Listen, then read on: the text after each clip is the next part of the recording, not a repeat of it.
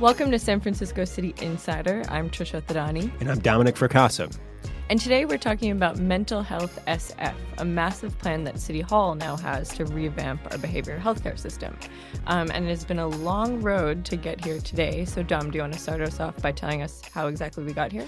Yeah, oh, this all started. I mean, I think you have to sort of first zoom all the way out and look at the sort of state of the problem in San Francisco, which is essentially unchecked, severe uh, behavioral health uh, issues uh, that people who are homeless and drug addicted are, are suffering from. So you kind of have what the clinicians call these these co- comorbid conditions, where people are homeless, addicted to drugs of, of a variety of sorts. Ninety five percent of them have, have uh, alcohol use disorder, and have uh, uh, uh, essentially various mental illnesses that are broadly defined as psychosis. Mm-hmm. So there's 4,000 of these uh, poor individuals living on San Francisco's streets right now. So mm-hmm. that is sort of that's the number that our city's health department came up with earlier this year to sort of at least try to understand the scope of the problem, and that has been sort of the um, the number, or if you will, or the target that city officials have kind of been executing against as they come up with solutions for how to address this this issue uh, in in the subsequent months. So that's kind of our are that's kind of the target population, right, if you will. Right. And, and this is this is kind of the first time that we have a number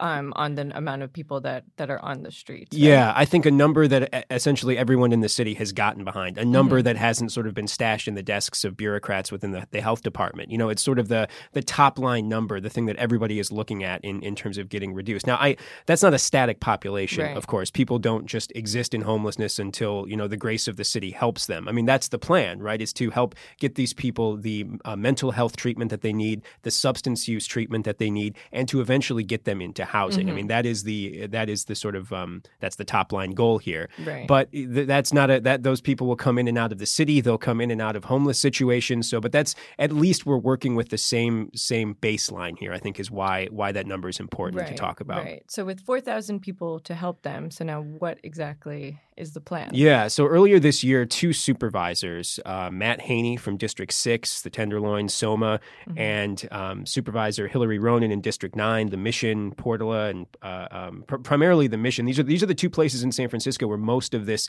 you know, problematic behavioral health, mental health activity is happening, right? right? So they sort of got together and they came up with an enormously ambitious plan that they've always called Mental Health SF, which was a, a huge revision for how the city looks to treat and uh, uh not, not just people who are homeless with mental health issues, but also people who just can't get the help they need through their private insurers and private doctors for whatever reasons. Right. So, so initially, the plan was um, including people insurance. So that means that you and I could have gone and right. used mental health SF as well. Yeah, uh, big up to our health insurance, by the way. But yes, under the initial plan, we could have uh, participated in mental health SF. And the reason why we bring that up is because it, almost immediately, this sort of produced this gut reaction from Mayor London Breed, who said, "Yeah, we can't be f- like using city resources to treat people who are already insured. Mm-hmm. Treating four thousand homeless, addicted, mentally ill people is going to be enough of a, of a huge task in and of itself that we need to focus the city's attention and resources on, on those people. What's also sort of an interesting dichotomy in this whole thing is the fact that um, Haney and Ronan, the two supervisors behind Mental Health SF, purposefully kept the health department at arm's length. They, right. they sort of drew up Mental Health SF with input from frontline clinicians, from nurses, from people who have sort of always been on the have been have been both very involved on the front lines of treating San Francisco's mental health crisis, mm-hmm. and also people who are sort of on the periphery who have always had these opinions but never really got a word in with the health department. They didn't believe the health department was capable of sort of turning this big ship right, around, and right. so because they were the ones that they had blamed for getting us into this mess. Exactly, and place. and their rhetoric was no more nibbling around the ed- edges, no more incremental change. We're going to do a top-down sort of revisiting of how San Francisco treats behavioral health patients. Right. Um, so that so they fought the, the mayor and the supervisors fought for months over this. The mayor, using her own health department's information, said, "I have my own plan," mm-hmm. you know, which was not dissimilar. It's not really getting in. It's not worth getting into, you know, what was different between those two plans, except to say it was the populations in mind, right? It was the four thousand people that we're talking about with these three comorbid conditions, mm-hmm. or it's everybody, true universal mental health care. So they talked for a while the supervisors and the mayor they got together and tried to hash things out. Um, they talked, uh, I think, about five times before the mayor said, "I don't want to go to the ballot with this," which was the supervisor's initial plan, right. and I don't want to treat I don't want to I don't want to siphon resources away from this population of 4,000 that I care so much about. So they broke off talks for months and things got kind of acrimonious mm-hmm. for a mm-hmm. while. Um, all the while, the supervisor said, Hey, you know what? You're right. We're willing to narrow this population. And, and we want to provide sort of advocacy for people who have uh, mental health problems and insurance and just can't can't wait three weeks to get an appointment with a psychiatrist. Right. We want to have someone on staff, and that's what Mental Health SF provides for through something called the Office of Private Insurance Accountability. So if you're getting screwed by your insurance provider or your health provider, the city wants to know about it, and they want to send that information to the city attorney's office to see mm-hmm. if they can't sort of exert a little extra leverage and pressure on on those kind of providers. But ultimately it came down to the population, right? It came down to who was going to get served. And the supervisors and the mayor agreed. And they got closer and closer, and talks sort of rekindled. And it all sort of, you know, uh, uh, resulted in this week, this sort of grand bargain um, that the mayor uh, uh has essentially agreed to get right, behind Mental right. Health SF to say this is going to be the plan.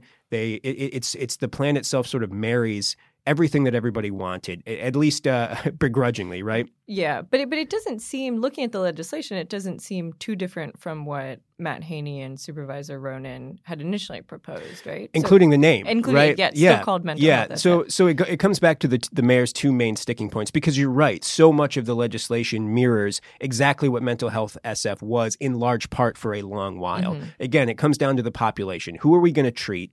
And how are we going to do this? Are we going to go through the ballot, which means that Mental Health SF would have been essentially frozen in time. This is the plan that voters passed. If we want to make changes to that plan, mental health psychiatry is a dynamic thing. Like right. people don't just stay in one place and move through the system smoothly on their own we would have to go back to voters. Mm-hmm. That that was always the mayor's thing. We're going to have to go back to voters in order to change this thing. And you know, people are getting tired of ballot measures anyway. It's kind of how the how the mayor thinks about right. this. So let's do this legislatively. Let's keep it in city hall. Let's do this in, in, ways that we can tweak things and adjust based on new information that we learn as we go about implementing right, this right. thing.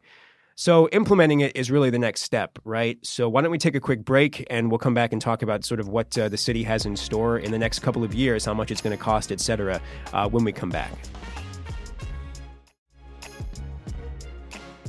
Okay, so now we have this grand planned, great compromise from the supervisors and the mayor. They all stood up in front of City Hall, congratulated each other on finally coming to a compromise, but we still don't have answers to some of the really big questions of how to, um, you know, help um, the conditions on our streets, such as we don't know how many more beds we're going to need for people um, for this four this four thousand population.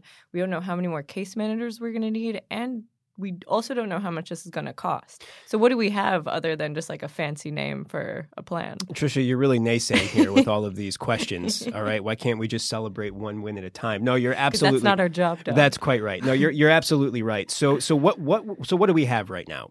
We have no ballot measures, right? So voters will not see this when they go to the polls anymore. Right. And we also have, don't really have much of a say right now. They have, they're relying on their elected officials to pass something that That's exactly help. right. And and I mean they Matt Haney and Hillary Ronan have been, you know, talking about this for months and months. So mm-hmm. in terms of the public now awareness of it, I think that's at a fairly good place right now. Right. Not to mention the fact that anybody who walks around in, you know, in the Tenderloin or in Soma or in the Mission has encountered people mm-hmm. who are obviously obviously are in need of help and nobody knows what to do about it. So so the, the awareness of the problem I think is will work in, to their advantage. But you're right, there is no public there is no pressure valve for public input apart from, you know, public comment at mm-hmm. a committee meeting on a Wednesday at 1 p.m. you know you what I mean? There. Yeah, well yeah. I don't have a choice. That's where my office is, but you know, yeah. that's where our offices are. But n- nevertheless, you're absolutely right. The the public won't have as much of a say on this, but they have there was a lot of support for mental health SF. There is a lot of I think drive to get this problem fixed. Right. And so that that helps, right? So we what we have is legislation. That legislation represents essentially the architectural skeleton of the building that will become mental health SF, the metaphorical building. Mm-hmm. All of the wrapping around that building, all of the fleshing out of the plan and the walls and the uh, um, the lining and the roof of this building are all going to have to be worked out piece by piece, and it's going to take a very, very long time to mm-hmm. do that. There's just no getting around it. So I think really at the heart of this plan at the, and at the heart of the expense of mental health SF is the small army of new employees that the city is going to have to hire mm-hmm. in order to to do what they want to do, which is to have a a low patient to cl- clinic, you know, clinical worker ratio where I'm not going to have too many people going out. I, if I'm a clinical worker, my sort of network of patients is not going to be that big because I want to be able to spend a lot of time Right. providing them with intensive care, which is in keeping with best practices around Yeah. treating these types of problems. And when we say clinical social worker, we mean someone who, um, you know, a, someone a trained social worker who's literally going out to the homeless and drug addicted people on the street and essentially holding their hand through the system because we all know the system is incredibly fragmented and you know the average person would have a hard time navigating it Exactly right. It's it's it, dizzyingly complex. Mhm. It is not right now something that is attracting people to come in to services and care. It's something that's repelling them. You know, a- apart from a visit to a psychiatric emergency room at at, at moments of you know true terror and despair that's not a pleasant place to be you don't want to be there i mean wouldn't it be better the thinking goes to have your hand held through a system that is sort of that is that is based around you so part of Mm-hmm. mental health sf is giving each one of these 4000 people and, and whoever else right a personalized treatment plan But the problem is, I mean, I would argue that's one of the most attractive parts of their plan. Um, but it also sounds kind of like one of the most unrealistic because right now we also have, we already have a shortage of these types of workers in the city. Yeah. Um, you know, these people are notoriously underpaid. Um, living in the city is incredibly expensive, and San Francisco has had a very hard time attracting and retaining this type of talent. oh yeah So You- I wonder what you know what mental health SF is proposing in order to help mitigate those hiring challenges. Yeah. So when I went out to see when we, we were out at the rah rah celebration where everybody was patting themselves on the back for all of yeah for all of the good work that they had done in and getting behind this this admittedly very important piece of legislation. We are sort of cynical because we saw all of the sort of dysfunction that went on prior to that, and- yeah, and yeah. reported on it as such. But I think that they what was interesting to me at that rally was that they knew it was going to be expensive and they told people it was going to be expensive. Mhm. They know that hiring that small army of new workers is not going to be cheap, and they need to, just as you said, incentivize them to go take on this incredibly difficult job, this job that not a lot of people want to do. Yeah. They're thinking about, for instance, loan forgiveness for students right now who might be able to come into the city and work and have some or maybe all of their student debt forgiven if they come in and work for a certain amount of time at this at this particular job, being a outreach worker or someone else connected to the, the development of mental health SF or the rollout of mental health Yeah. SF. Um, they're they're going to need to pay these people very well, and that's something especially Supervisor Ronan has been adamant about that these people need to be brought on at a salary that's going to make them want to stay. Right. So eh, we're talking about costs. There, there's a lot of parts of mental health SF that are yet to be determined. The, the very next thing that's going to happen, just as a quick aside, is basically the board of supervisors and the mayor are going to appoint people to a working group that's Mhm. going to basically be the architects of this of this build off what the vision is in the legislation that's what it is it's a vision statement you know what i mean it's saying this is where we want to go now we're going to figure out how to do that piece by piece so this Right. working group's going to be 11 people five appointed by the board five appointed by the mayor with a city attorney to kind of sit in the middle and be a neutral arbiter Right. um, And so, yeah. so last question before Yeah. we wrap up. I mean, what what is the timeline for something like this? I mean, obviously, we need some sort of immediate sweeping change Right. on the streets, but how realistic, how quickly is all this going to happen? So I think it's that's that gets a little bit fuzzy. I mean, it already is happening, right? The mayor has appointed a director of mental health reform to look into this very issue and Mhm. provide recommendations and guidance along these lines. Um, so, so some of it's already happening. We know that there are uh, there's a population of about 230 people within that 4,000 population with the comorbid conditions who have been out on the street for decades in some cases, who are the worst off. And the city has already begun out, reaching out to them and trying to bring them into into care. And I think Mhm. it's going to be worth in the very in the very near future, sort of finding out from DPH how that's going. Mm-hmm. But uh, uh, it, so it's sort of it's going to be a rolling thing. But to, to, to your to your question, how long until mental health SF is fully operational? It could take years. I mean, we're Oh, talking wow. about hi- hiring possibly hundreds of people Mhm. at, in a system where it can take a year or more, eighteen months to make one hire. You know, within Right. DPH for various positions. Right. So I think there's going to have to be a lot of bureaucratic, you know, red tape cutting, which is sort of like London Breed's mo, right? Mhm. That's what she loves doing, you know, maybe more than anything else in City Hall is getting rid of that, you know, those Right. administrative things that hold hold systems back. Um, so it could take years before this is fully fledged out. I mean, we're talking about again, with just a quick word about costs.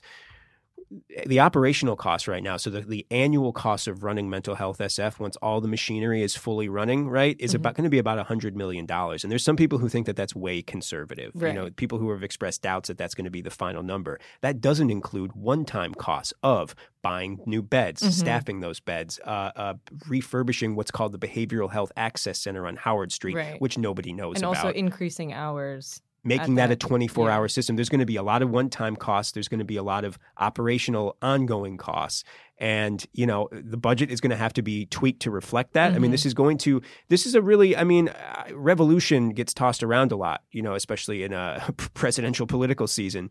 But i mean it, this really is a transformative thing for san Right, francisco. This is a top down you know reimagining of how a city can care for people who basically are at you know at, at the at the end of their ropes in many in many Yeah, instances yeah. people who are destitute so Yeah.